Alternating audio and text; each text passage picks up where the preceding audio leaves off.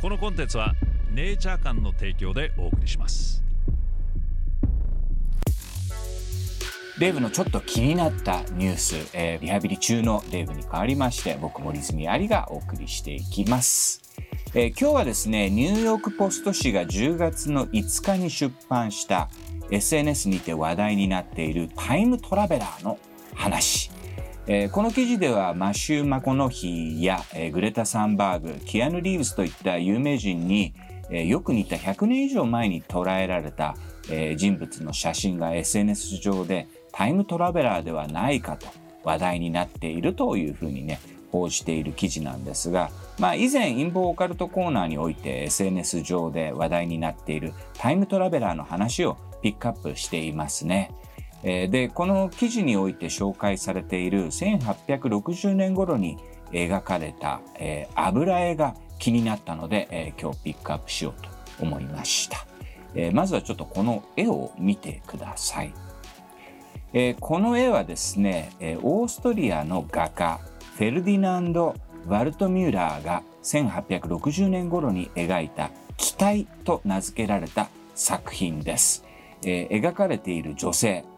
どう見てもスマホを持っているように見えます。えー、この絵はちょっと前に話題になったそうで、えー、バイス氏がですねこの絵にまつわる記事を2017年に出版していて、まあ、この記事が取材した専門家の話によると女性が持っているのはスマホではなくて、えー、祈祷書であると、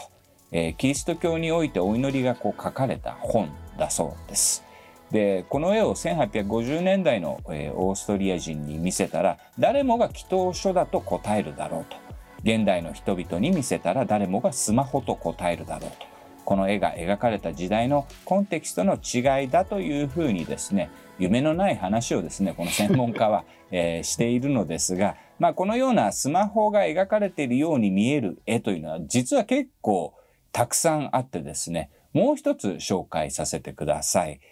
ウンベルト・ロマーノというイタリアの画家が1937年に描いた Mr. Pinechan and the Settling of Springfield という絵。右下に座っている、ネイティブアメリカンの方。どう見てもこれスマホでしょ。どう見てもスマホでしょと。もちろんこれらの絵っていうのはその CG などで加工したものではないんですね。あの本当に存在する、えー、昔描かれた、えー、油絵なんですね。で、この絵についてですね、バイス氏は、えー、作家が何を描こうとしたのかはっきりしないとしています。えー、ロマノさんはですね、1982年に亡くなっているので、本人に聞くこともできないと。で、おそらく鏡なのではないかというふうにワイス氏は、えー、推測しているんですが、まあ描かれているね、ネイティブアメリカンの方の表情を見ると、うん、これはスマホでしょうと、どうしてもね、思えてくるのですが、皆様はどう感じるでしょうか？今流行りの画像生成ソフト、うん、AI ではない、ではないです。あの、ほん、本当の、あの、はい、こういうふうに描かれた。もので、うん、まあその最初の女性がねスマホを持って歩いてるように見えるやつは、はい、まあ、その祈祷書っていうね、はいはい、えー、そそういうのは確かにその、うん、19世紀はあったそうなんですね。キリスト教徒の方が、うん、まあそのお祈りをあの書いておく、まあ、こういうふうに祈ろうとかっていう、うん、まあその教会からの指示があってまあそれをこう見ながら歩いているっていうことだという、まあ、専門家の意見なんですけど2個目のねウンベルト・ロマーノさんが描いたこの絵、はいうん、ここに描かれているそのネイティブアメリカンの方、うん、これはスマホだろうっていうふうにね祈祷書じゃないだろうっていうふうにね思うんですけど、はい、まあこれはっきりしないんですね、えー、何が描かれているのかっていうのは、バイス氏によるとですけどね。結構もう界隈では、まあ、スマホだったりその時代にはありえないようなデバイスなんじゃないかっていう人たちもやっぱりいるんでしょうまあ、だ今の現代人からすると、はい、どう見てもスマホでしょうっていうふうに、ん、あの、見えるということで、まあ結構その都市伝説系のね、あの、サイトなどでは、えー、紹介されている絵なんですが、まあ、あの、いじったものではないと。で、まあ、あの、最初のその期待という作品に関しては、あの、アメリカのその掲示板なんかでは、ちょっといじってるものもあるんですよ。液晶がはい。ちょっと光ってる風に女性の顔をちょっと明るく っていうね、はい。ちょっとこう工夫したものとかは結構あのネット上には、えーっと、溢れているそうで、ああ、なるほどね。うんそういう、そういうレタッチ的なことはしている、あの、ものは、こう、ネット上には転がっているんですが、まあ、うんその何かをこう持って見ているっていう、その、あの、大枠は、あの、そのままというね。これでも面白いですね。その時代によって見る人たちにうん。うん。与える印象というか、そうね。うん答えが変わってくるっていうのは結構面白いなと思いますよね。だからまあ、その、太古の宇宙人の話じゃないけどさ、はいそのこうマヤ文明の絵とかでさ、これは宇宙船じゃない、どう見ても宇宙船だよとはいかさ、はい。まあそのシュメール文明が描いたものうん。の中に、これは現代の技術で言ったら何なんでしょうとかさ、太古の、あの、エジプト、古代エジプトがこう描いたはい。電球でしょうって言われるようなはい。ものとか絵とか、まあそういうその現代のコンテキストを見るとどう見ても そうにしか見えないっていうことはね、こうあるのかなと。いや、もしかしたら。はい。本当に古代エジプトにその電球みたいなデバイスがあったのかもしれないしね。うん、どうなのかわからないですけどね。うん。あーなるほど。なんかあのー今スマずっと世の中では歩きスマホが問題になってるのも久しいですけど、うん。あれって結構1920年代とかのアメリカのとかうん。写真とか見ると、うん。みんな新聞持ちながら歩いてるっていう。うん。そうね。まあいつの時代も。そうだね。だからまあみんはない。その電車の中でね、はい。今みんなスマホを見て、はい。みんなそれぞれの世界に入っているっていうんだけど、はい。まあ僕が子供の頃とかもね、はい。みんな新聞を読んでいたわけだから、そういう意味ではそんなに変わらないのかなとはね、思うんですけどね。昔の壁画とかにも今時の若者はって書かれてたりとか。そうね。だからまあ、その、今年の天気はおかしいっていうのと、はい。最近の若者はなってないっていう、この二つは、はい。あの、いつの時代ももう本当にその大昔のあの壁画にも書かれているぐらい、この二つというのはいつの時代も言われていることだというふうにはね、言われていますね。本日紹介するネイチャー館の商品は CBD グミ。手軽に CBD を摂取できるグミタイプで毎日美味しく必要な量の CBD を摂取することができます。ジューシーで一口に高品質かつ THC ゼロの CBD オイルが配合されておりオイルの持つ独特の風味やカプセルタイプが合わなかったという方におすすめ。1粒 10mg、25mg の CBD オイルを含む2タイプがあり、ご自身に合った摂取量でお選びください。そして CBN オイル。ヘンプに含まれるカンナビノイド THC の酸化分解によって生成される CBN オイルネイチャー間の 10%CBN オイルは高品質のカンナビノール CBN と純粋なオーガニック MCT キャリアオイルを組み合わせたオイルです。専門家による抽出とろ過が行われ検出されないレベルの THC0.01% が保証されています。体内のエンドカンナビノイドシステムと相互作用し心理的機能へ働きかけることで効果が認められ睡眠補助として世界中で使用されています。毎日のニーズを満たす一品としてぜひお試しください。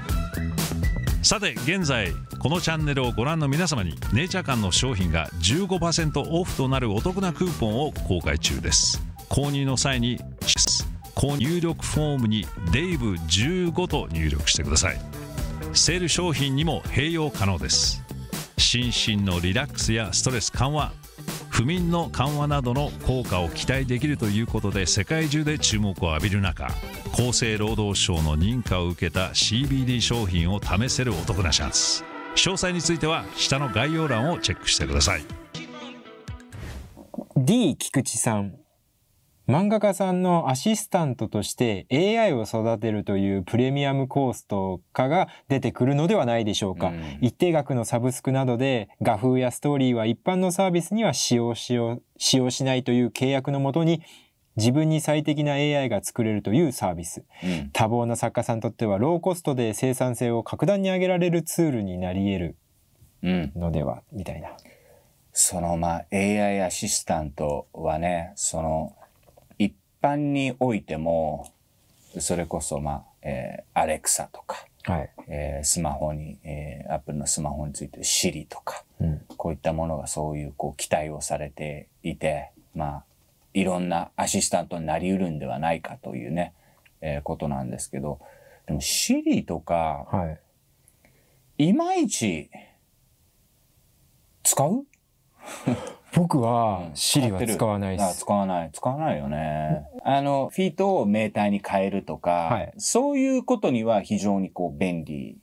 なんですよね。とかね。うん。だからまあ、それもだから、やっぱりその使い慣れっていうところなんだろうけどね、どんどん良くはなっているみたいだから、うんまあその、えー漫画家さんだけではなくてね、うんあのいろんな形で AI をまあ僕らがこう使う時代っていうのはもうすぐそこまで来てるのかなとはね思いますね。うん TSTS さんどんな、えー好きな漫画でもどこかこうがっかりする構成だったりすることがあって、まあ、自分だけの完璧なものが見れるかと思うと正直胸が高鳴りますとそのうち人間として作者不在の作品が週刊誌に人間と肩を並べて売られる時代が来るのかもしれませんね。その場合ファンレターは誰に出したらいいんでしょうか？うん、その小説を、うん。えー書く AI っていうのもこうあって、はい。これもまあ記事で読んだんですけど最初の2行ぐらいを書いてはい。あとは AI に任せるっていうね。で、まあそれのショートストーリーを僕も読んでみたんですけど、はいなかなかよくできていましたよ。うんで、まあこれ、そのいろんな、その、すまあ、まあそのフィクションの小説をこう、それ AI に書かせるっていうのは、まだちょっと時間がかかるのかもしれないけど、物書きをされる方たちの強力なツールになるのではないかっていうふうにはね、言われていて、まあ、あの、やっぱハイブリッドな形でね、最初はこう、出てくると思うんですよね。音楽もそうで、うんあの、まあ AI ではないんですけど、まあ AI もね、最近はこう出てきていて、そのコード進行をまあ自動的に、えーっと、出してくるっていうね、まあはいソフトウェアがこうあったりとか、えーミックスのまあその EQ、これももう随分数年前から出ているんですけど、まあ EQ でその音をどうどういうふうにこう作るかって、まあ、結構大変な作業で、えーっと、いらない部分をこうカットしていくっていうこう作業があるんですが、それをこう AI がもうそのトラックの音をピッてこう見て、いらない部分を全部削ってくれるっていう、このソフトとかは結構プロのエンジニアもたくさん使われていて、えーっと、まあ、だから、そういう形ではね、どんどんこう AI もすでにこう入ってきているんだけど、まあ、完全にその AI だけが作る、例えば小説とかね、漫画とかね、うん、こういうのも、あの、まあ、その、バーチャルアイドルとかもさ、はいはい。いるし、うん。あの、バーチャルラッパーうんとどこかのレコード会社が契約したっていうニュースをちょっと前にね、こう読んで、その作品も聞いてみたけど、なかなかこう、かっこよくて、ま あまあ、間違いなく出てくるんだと思いますけどね。うん。で、まあそういうそのバーチャルな人たちも、その SNS とかをこうガンガン使うわけだから、まあその裏にはね、もちろん人間がいるんだけど、だから SNS でその更新もこうできるし、そういうところにファンレターを送ればいいんじゃないでしょうかね。裏方の人にねうんね。結局送るっていう、はい BTY さんとてもワクワクさせられました、えー空中浮遊でぜひ行ってみたい瞑想頑張ります、えー花代 MF さん、とても興味深い、えー、内容でした。チベットは昔からなぜか気になる国の一つです。DNA も日本人と関係深いと言われていますね。僧侶が着ている、えー、茜色にすごく惹かれてしまいます、えー、デイブさんが早く元気になりますように。広辞苑さん、大変面白いですね。物理的な場所に行くなら僧侶として心を鎮める訓練はいらなくなってしまうのではないかと思いましたが、そうでもないんですね。まず肉体的な試練、物理的なハードさを乗り越えて滝まで行き着いたところで、洞窟に入るためには意識の変容が不可欠ということなんですかね。先に、えー、この話題の最初の方に出てきたリポッチェさん、リンポンチェさんは、えー、空中浮遊か何かで洞窟には入れるとしても、滝に行くまでのハードな道のりをそのお年でどうやってやり遂げたのでしょうか。やはり意識の変容でどうにかなったんでしょうかね。っていう。うん。この話の最初の方に出てくるシャルタル・リンポシェさんのことだと思いますが、はい、まあ、シャルタルさんが、そのペマコの、うん、いわゆるベイウールという、その理想郷に行ったのかどうかっていうのはちょっとはっきりしないんですね。ベイウール、まあ理想郷から戻ったっていう話で、うん、まあその、いわゆるベイウールと言われているところは、チベットにはこうたくさんあるっていう話なので、うん、まあ、そのペマコのベイウールに行ったのかどうかっていうのはちょっとはっきりしないんですが、まあどこかそのチベットのその理想郷から戻ってきたっていう話なので、うん、あの、いろんななんか不思議なこう話があって、はい滝の裏にこう、洞窟がこうあって、その中にこう入って、うん、で、出てきて、こんなところがあるって、で、他の人を連れて行くと、もうその穴はなくなっているとかね。何をこう意味するのかね。本当にその物理的なところなのか、それともその、えー、意識の中でのこう話なのか、えー、ちょっとよくわからないんですが、まあ、ただそのチベットの教えでは実在する、えー、物理的な場所っていうふうにはね、書かれているのでね。うん、確かにその洞窟とかって、あの、本当にこう、えー、捜索されてないところはたくさんあって、まだまだこれから発見される、えー、何かっていうのは、こう、十分あり得ると僕はね、思いますけどね。あとまあ、古代都市、うん、アマゾンの中とか、うん、本当にめちゃくちゃ大変なところってあって、はい。はい、まあ確かにその遺跡が残っていることは、分かっているんだけど、で、何度かそこにはこう行って、まあ、巨大なその遺跡群があることは分かっているんだけど、あまりにもその周りにあの生えてる植物だったり昆虫だったり動物が猛毒すぎちゃってみんな病気になっちゃうっていうその探検家たちがね、うん、過酷すぎる、うん、っていうところは何箇所かやっぱりあるんですよ。でそこにその以前人々が暮らしたの信じられないっていうね、うん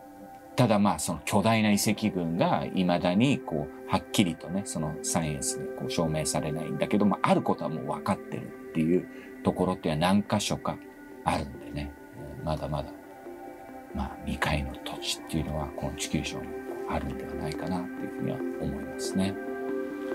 ということで、えー、以上デイブのちょっと気になったニュースでした。このポッドキャストは YouTube デイブフロムチャンネルと連動しています。デイブの気になったニュースの他にも都市伝説やスピリチュアル時にはデンジャラスな話題など様々なトピックを扱っております。そちらもぜひフォローしてくださいね。それではまたね